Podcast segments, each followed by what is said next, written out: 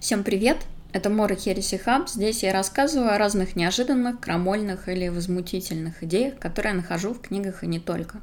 Сегодня я буду рассказывать об одном из самых значимых современных авторов твердого sci-fi или твердой научной фантастики Киме Стэнли Робинсоне, а также о том, что космосу не нужен человек, ну и чуть-чуть об идее космоса в целом. Я на две с половиной недели абсолютно выпала из жизни, потому что переезжала с одной съемной квартиры на другую. Когда у тебя есть набор книг, достаточно большой набор книг, это становится kinda challenging, но теперь у меня новое жилище, в нем не шатается стул, так что можно продолжать. Некоторые очень любят сетовать, что твердый sci-fi ушел в подполье, что его полностью разгромила фэнтези, полностью заместил Ян Эдалт и разнообразная подростковая литература. Но я смотрю на это брюзжание с доброй улыбкой, потому что, во-первых, мы с вами живем во времена издательского бума. Сейчас издается невероятное количество самых разных книг. Кроме того, сейчас есть возможность непосредственно быть в курсе всех мировых новостей фантастики, читать самых-самых свежих авторов,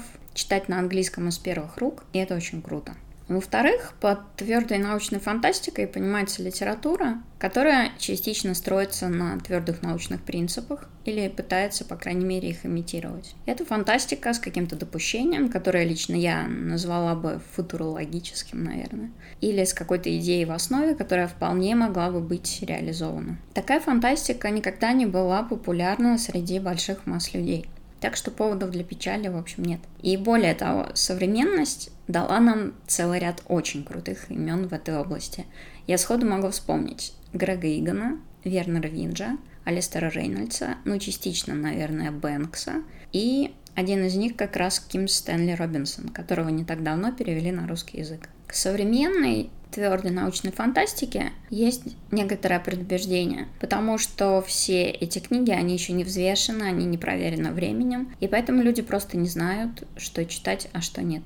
Так вот, Ким Стэнли Робинсон, американский автор, он невероятно мощно титулован, у него есть Hugo и Nebula, и у него есть целый набор локусов, в основном за его цикл о терраформировании, или, скорее, правильнее сказать, ареоформировании Марса. То есть Робинсон — это типичный маститый представитель современного твердого sci-fi. Каждый его роман берет какой-то вполне определенный, значимый пласт современной науки. Ну, или какую-то острую проблематику, вроде глобального потепления. Он вообще очень большой любитель писать климатическую фантастику. При всем этом Ким Стэнли Робинсон, на удивление, разносторонний автор. Например, у него есть неординарная книга в жанре альтернативной истории, где он, ну, придумывает, как развивался бы мир без христианства, если бы христианство вообще никак на него не влияло. Книга называется, по-моему, «Книга соли и риса», и в ней от чумы умерло практически все население Европы. Развитие, экспансия, культурная какая-то экспансия в том числе, они осуществляются азиатскими нациями. Но это дико интересно, я очень люблю такие вещи. Как раз недавно читала документальную книгу на эту тему, на тему вообще азиатского ренессанса, которая называется «Потерянное просвещение». Так вот, у Кима Стэнли Робинсона, помимо этого, есть попытка реконструкции жизни собирателей, есть ряд климатических романов, но, конечно, значительно больше славу он получил за романы об исследовании космоса. Ну, услышав все это, люди, наверное, должны подумать: черт, я должен срочно прочитать Кима Стэнли Робинсона, как же так, такой классный автор. Ким Стэнли Робинсон очень педантичен. Он принадлежит к тому типу писателей-фантастов, которых я называю, ну, для себя писателями-математиками. То есть его абсолютно не интересует вычурность, языковые эксперименты какие-то. Его не интересует эмоциональный шквал, какие-то эмоциональные горки, по которым надо катать читателя.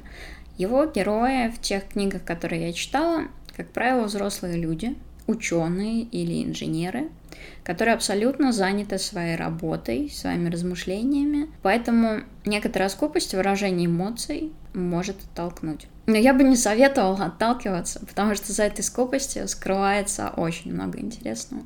Сначала, кстати, эта его м, педантичность немного нарушала и мое удовольствие от чтения, но затем мне ряд его героев очень понравился, и понравился по причине, которая может покажется забавной. Как-то мы с Зиличем смотрели фильм Уве Болла, экранизацию игры «Во имя короля». Разумеется, этот фильм Уве Болла все покрыли позором, ну, как и большинство фильмов Уве Болла.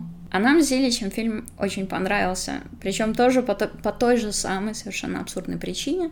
Зилич это сформулировал так. Проклятие — это фэнтези, в котором нет никаких долбанных подростков. То есть это фэнтези, где главные герои — взрослые люди. Ну да, это было круто, это было забавно. Несмотря на то, что фильм, конечно, вряд ли войдет в холл славы, сам факт того, что фэнтези все герои взрослые, и нет ни одного героя-подростка, с которым зритель должен себя ассоциировать, был очень освежающим. Ким Стэнли Робинсон очень серьезно относится к научной подложке в своих романах. Иногда это даже переходит черту, и он дает такие обильные вбросы, обильные инфодампы. Например, в трилогии о Марсе это информация о том, как устроен Марс, какая его география, какая у него геология. Но именно это все и делает его тексты именно твердым сайфаем, она делает их интересными. Кроме того, фантастика Кима Стэнли Робинсона — это политика. Фантастика вообще, ну, футурологическая фантастика, в основном это про политику. Фантастика рассказывает о том, как должно быть все устроено или как будет устроено общество будущего. И такое построение романов неминуемо наталкивается на отображение каких-то проблем социального устройства, на какой-то комментарий, быть может, даже остросоциальный. Когда люди начинают мне говорить, что фантастика — это гетто, или что фантастика — это несерьезно, я отвечаю, что фантастика — это черновой проект будущего. Именно фантастика зачастую определяет, как ученые, читавшие в юности определенные книги, видят роботов, видят ай ти, видят летательные аппараты, видят будущую колонизацию Марса, устройство космических кораблей, все что угодно. Когда вы читаете интервью с учеными или изобретателями, там очень часто упоминаются те фантастические фильмы или те фантастические книги, с которыми сталкивались эти ученые. Фантастика — это очень серьезно, потому что она показывает, о чем мы мечтаем, и более того, она учит с юных лет, о чем мы должны мечтать. Так вот, Ким Стэнли Робинсон — это типичный фантаст-политик, и он, опять же, очень хорош в этом трилогии о Марсе. Но, признаюсь честно, мы бы с вами не разговаривали о Киме Стэнли Робинсоне, как бы хорош он ни был, если бы я не прочитала совершенно другой его роман, который называется «Аврора». «Аврора» начинается как совершенно классический роман о космосе, вернее, о корабле поколений. Корабль поколений — это такой большой, громадно изолированный корабль, в котором находится множество биомов, и который должен в течение ста или там тысяч лет обеспечивать себя кислородом, едой, энергией. То есть это замкнутая система, которая должна функционировать достаточно долгое время. В «Авроре» такой огромный корабль, который вращается, ко всему прочему, вокруг своей оси, чтобы поддерживать искусственную гравитацию, и состоит из целого набора разных биомов, там от тайги до каких-то южных растений. Этот корабль уже более ста лет летел к одной из лун в Тау Кита. И события романа рассказывают о том, что полет вот-вот должен закончиться. Корабль приступает к торможению. В «Авроре» Кима Стэнли Робинсона, на первый взгляд, очень сильно волнует биология замкнутых систем. И то, как вообще легко нарушить баланс, и то, как тяжело его поддерживать, и то, как вообще природные системы сложно взаимосвязаны.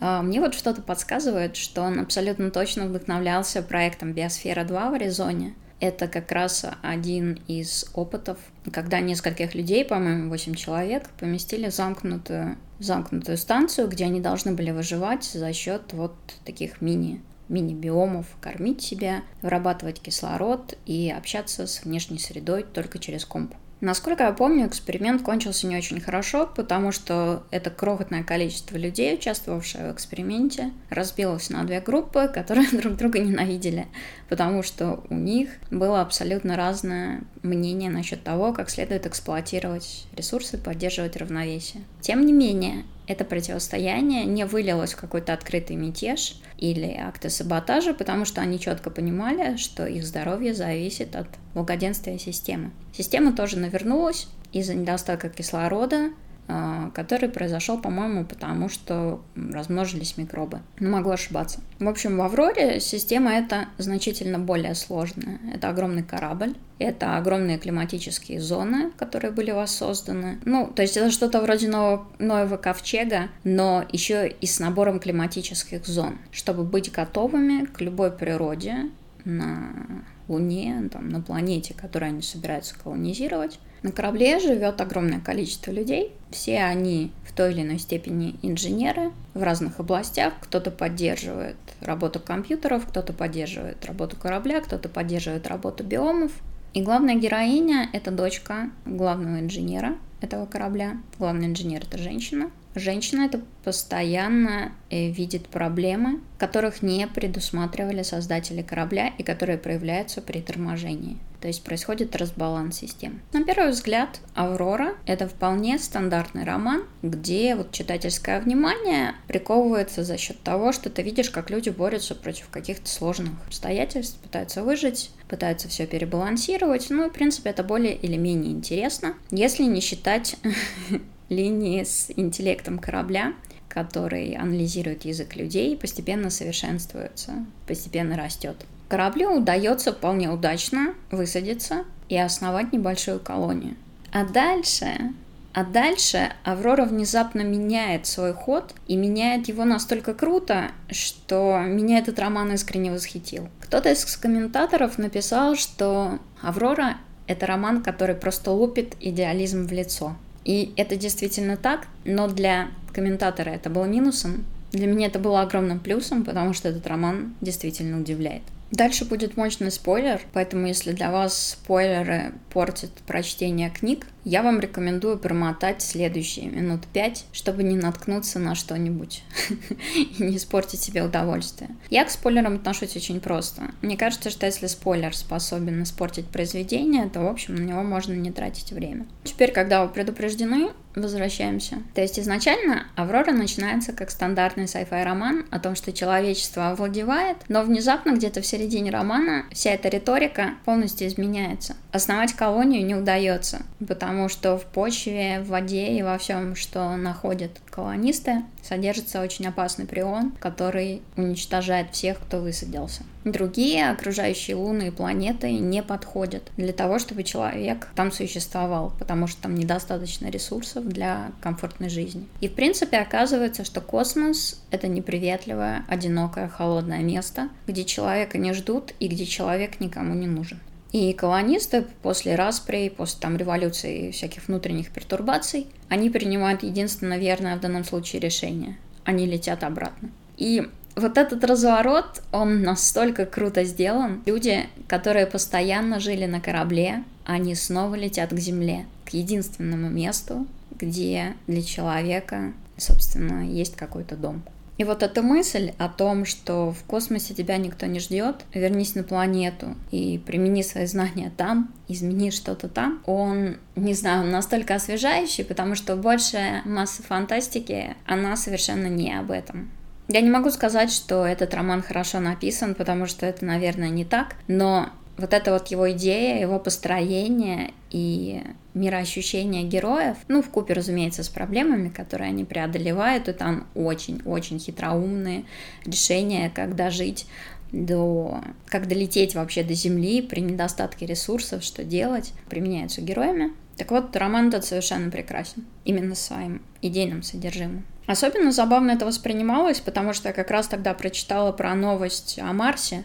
Мы же сейчас активно смотрим на Марс. Новость была о том, что на Марсе очень ядовитый грунт, который несовместим с жизнью бактерий и очень-очень ядовит для человека. А также о том, что замечательная идея Илона Маска о том, чтобы ядерным взрывом испарить ледовые шапки на Марсе. Она тоже не рабочая, потому что даже в том случае, если испарится вся вода, уровень эс о два все равно будет недостаточный для того, чтобы создать какую-то приемлемую температуру на Марсе. Идея Авроры, и там очень классный финал, когда человек, который всю свою жизнь провел на корабле, и который никогда не знал, как выглядит Земля, и для которого открытые небеса, вот это вот бесконечное солнце, очень, это очень страшно, это очень чуждо, потому что он никогда этого не видел. Как этот человек постепенно преодолевает страх и понимает, что это Земля, и это действительно мой дом, я хочу здесь жить. Ну, это очень нетипично и очень круто сделано.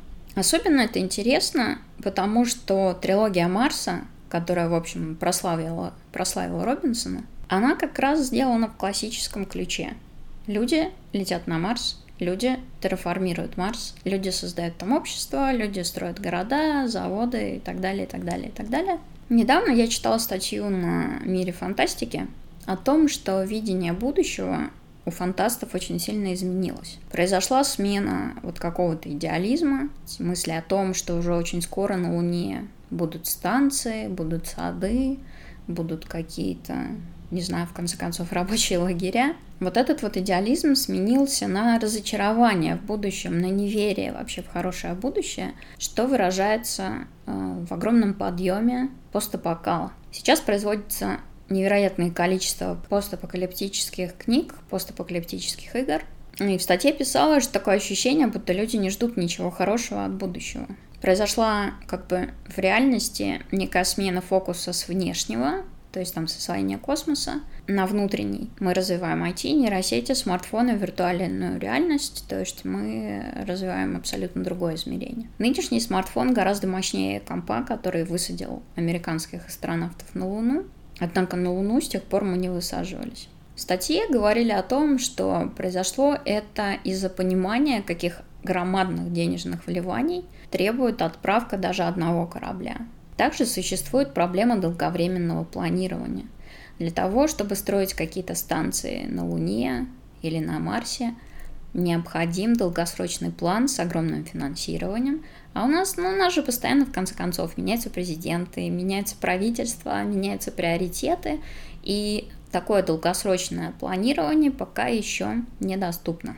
Кроме того, у критиков космических программ очень часто звучит мысль, ну, такая довольно здравая, в принципе, хотя и неприятная для понимания. Если бы все миллиарды долларов, а это миллиарды долларов уходят на космические программы, если бы эти миллиарды долларов тратились на решение каких-то конкретных проблем на Земле, где до сих пор, ну, существует голод, существует рабство, в конце концов, не было ли это гораздо лучшим использованием этих средств, чем выкидывание этих денежных масс в космос? Аврора, она немного об этом, хотя она как-то вот сделана значительно более тонко, на мой взгляд, хотя бы потому, что ты не ожидаешь, что будет происходить. Речь идет о том, что все эти ученые, все вот эти вот научные исследования, все они нужны не в космосе, они нужны на Земле. Потому что Земля — это единственная планета из всех, которые мы пока знаем, на которой действительно можно жить. Меня в этой связи очень сильно захватил как-то, что ли, спор Энн и Сакса из второго тома Кима Стэнли Робинсона, из второго тома его трилогии про Марс, который называется «Зеленый Марс». В первом томе сто астронавтов прибывали на Марс. Он называется «Красный Марс», то есть Марс, который еще враждебен для, для человека. Целый набор ученых и инженеров в одном лице высаживается на Марсе, строит временный такой городишко под куполом и начинает исследовать планету. В «Зеленом Марсе» на Марс уже прибывают корпорации. В «Зеленом Марсе» вовсю идет проект терраформирования Марса. Причем он ведется одновременно целым набором корпораций. Марс фактически захватывают корпорации, идет противостояние между корпоративным таким укладом, который воспринимает Марс исключительно как место для эксплуатации, место вывоза ресурсов, и различными партизанами, там, сектантами, очень разными по внутреннему наполнению группами, которые скрываются от э, официальных властей и называют себя настоящими марсианами. Ими являются, потому что многие из них рождены на Марсе. Проекты терраформирования Марса очень смелые. И, кстати говоря, тем, кто интересуется темой, имеет смысл почитать, потому что доходит до того, что корпорации строят набор, ну, так называемую солетту, набор парусов, которые перенаправляют свет Солнца и разогревают Марс, вызывая определенные катастрофические, очень сильные изменения. Так вот, спор Энна Сакса, который так меня штырил, это спор женщины-геолога, которая видит в геологии Марса нечто прекрасное, нечто неповторимое, нечто, что нужно сохранить. И человека, который невероятно увлечен терраформированием, потому что ему нравится видеть, чего может достичь человек, и он видит пользу, ну, в определенного рода утилитаризме. То есть ему хочется сделать Марс прекрасным, но в понимании человечества. То есть это зеленый Марс с кислородом, с большими морями и реками. Сакс готов идти на многое, чтобы приблизиться к этому идеалу. И сам по себе дикий Марс его не особенно интересует. Так вот, спор Энн и Сакса в «Красном Марсе», они продолжаются снова и снова, они появляются снова и снова в повествовании. И понимание Энн, оно глубоко непрактично, но при этом в нем есть какая-то определенная красота. Энн хочет быть просто созерцателем ландшафтов Марса. Он нравится ей диким, он нравится ей нетронутым, он нравится ей таким, каким его создала природа, таким, каким его создали там, течения, метеориты, ветры и так далее. Сакс скорее приверженец антропного принципа. Кстати, я терпеть не могла антропный принцип, потому что он мне кажется глубоко религиозным. Ну, на тот случай, если вы не знаете... Антропный принцип – это такая довольно смешная штука, связанная с антропоцентризмом, на мой взгляд, наверное, с ошибкой выжившего. Это, разумеется, никакая не научная теория, это просто предположение, которое в своей самой резкой формулировке означает, что Вселенной необходим наблюдатель, и Вселенная, и, грубо говоря, все устройство Вселенной ведет к тому, чтобы такой наблюдатель появился. Так вот, в спорах Энн и Сакса постоянно возникает вот эта штука, и Сакс говорит о том, что тебе нравится Марс, ты считаешь его прекрасным, но если бы тебя не было, если бы не было тебя как наблюдателя, этой красоты бы не существовало. То есть красота существует только тогда, когда ее воспринимает и трактует человек. А так это просто нечто, летящее в холодном космосе. Марс сам по себе не имеет никакого значения, пока его не воспринимает человек. Меня такая формулировка очень сильно рассердила, потому что она как раз показывает, насколько мы зациклены на своей собственной важности, что даже всю Вселенную мы считаем выстроенной вокруг нашего эго. При этом понятно, что можно занимать самые разные позиции в этом споре, и этим он и интересен. И когда я читала спор Энн и Сакса в «Красном Марсе», мне пришла в голову вот какая мысль. Дело в том, что Ким Стэнли Робинсон в этом втором томе, который, мне кажется, наверное, самый удачный там, показывает, как быстро вот эта удивительная неизвестная планета под натиском поселенцев превращается в набор городишек, которые, ну, мало чем отличаются от каких-то земных рабочих поселков, достаточно уродливых или просто обычных. И если вначале тебя захватывала мысль, а удастся ли, то есть смогут ли люди это сделать, то когда колонизация уже начинается, единственное, что ты испытываешь, это ощущение, как быстро люди унифицирует пространство вокруг себя. И я подумала о том, что космос как идея — это некие неизмеримые мириады неизведанных миров. Когда мы думаем о космосе, о полетах в космос, это мечта о каких-то совершениях, о поразительных открытиях. Космос как идея — это море чужих планет, это блеск недостижимых солнц, это что-то, чего рядом с нами нет и никогда не будет. И вот это вот ощущение мечты, оно заставляет людей принимать совершенно безумные решения. Например, когда запустили программу Mars One, это европейская, очень странная программа, где людей набирали для полета на Марс, как колонистов Марса. И мне обещали, что они, что они выживут, и, в принципе, сама подготовка вызывала огромные вопросы. Однако записалось неимоверное количество добровольцев. Все мои друзья записались. Я, в принципе, тоже собиралась записаться, хотя по возрасту я, наверное, уже не подходила. Почему? Просто потому, что сама эта идея отправиться в неизведанное, совершить то, что никто не совершал, она очень сильно захватывает человека. Космос как идея — это нечто неописуемое, прекрасное, влекущее, поразительное. При этом космос как реальность, и это как раз показывается в романе «Красный Марс», космос как реальность — это просто Макдональдс и завод по добыче урана на Марсе. Это Макдональдс и завод по добыче урана под куполом на Венере или на Сатурне или на какой-то другой планете. Это просто мультипликация нерешенных проблем Земли на другие какие-то площадки. То есть человек не может сбежать от человека. Все зародыши однообразия какой-то печальки находятся у него в голове, и эти семена прорастают в любом месте, куда бы он ни пошел. Получается, что космос как идея — это нечто прекрасное. Космос как реальность — Это, ну, это Макдональдс на Марсе, я бы сказала так. В принципе, в фантастике, особенно вот в фильмах э, фантастических, все это очень очевидно. Обычно герои, ну, взять какой-нибудь Firefly, например, или, не знаю, Killjoys. Все космические странники, они прыгают от планеты к планете, и везде там, конечно, разные климатические условия, но люди создают примерно одинаковые города, где есть нищета, богатство. Все это очень похоже на то, что мы можем видеть на Земле и так, но только требует значительно больших усилий.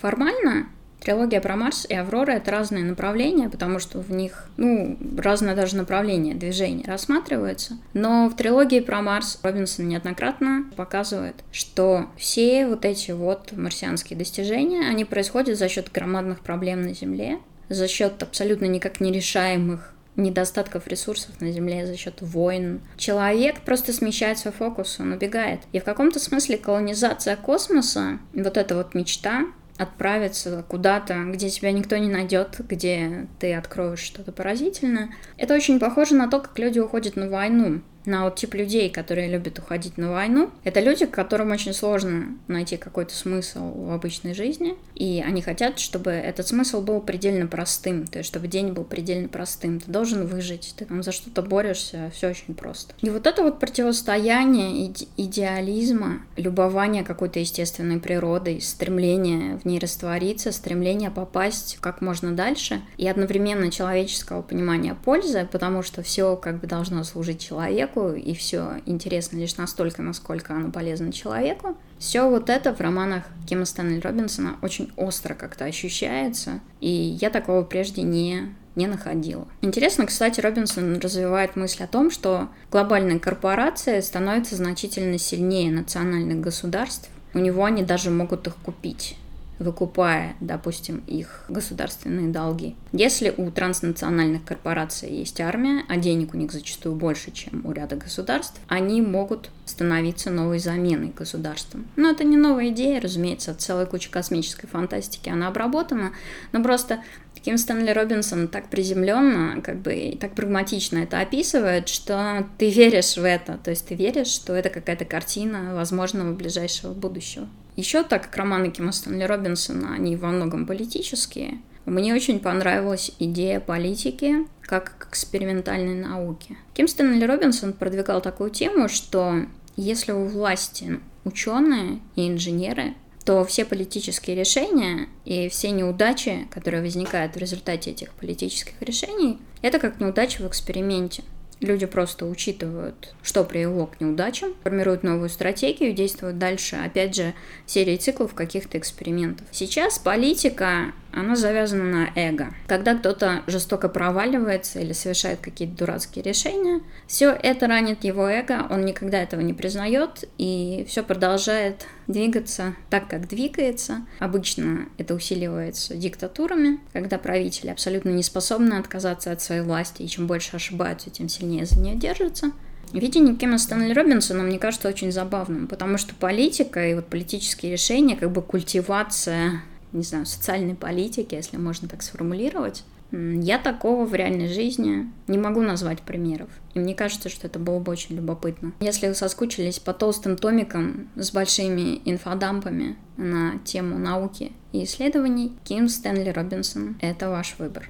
Ну, в завершение хочу сказать, что я встретилась с несколькими слушателями подкаста. Это было очень приятно. Спасибо за ваши отношения. А хорошая новость заключается в том, что подкасту стукнул год. Кто бы мог подумать, точно не я. Я лично даже не думала, что я так долго буду записывать, что мне это будет интересно. Поэтому спасибо вам всем, потому что без вас я вряд ли стала бы так долго его продолжать. Читайте Кима Стэнли Робинсона, узнавайте больше современных авторов, продираясь сквозь какие-то сложные куски, и наслаждайтесь литературой. Это был More of Heresy Hub. Всем пока!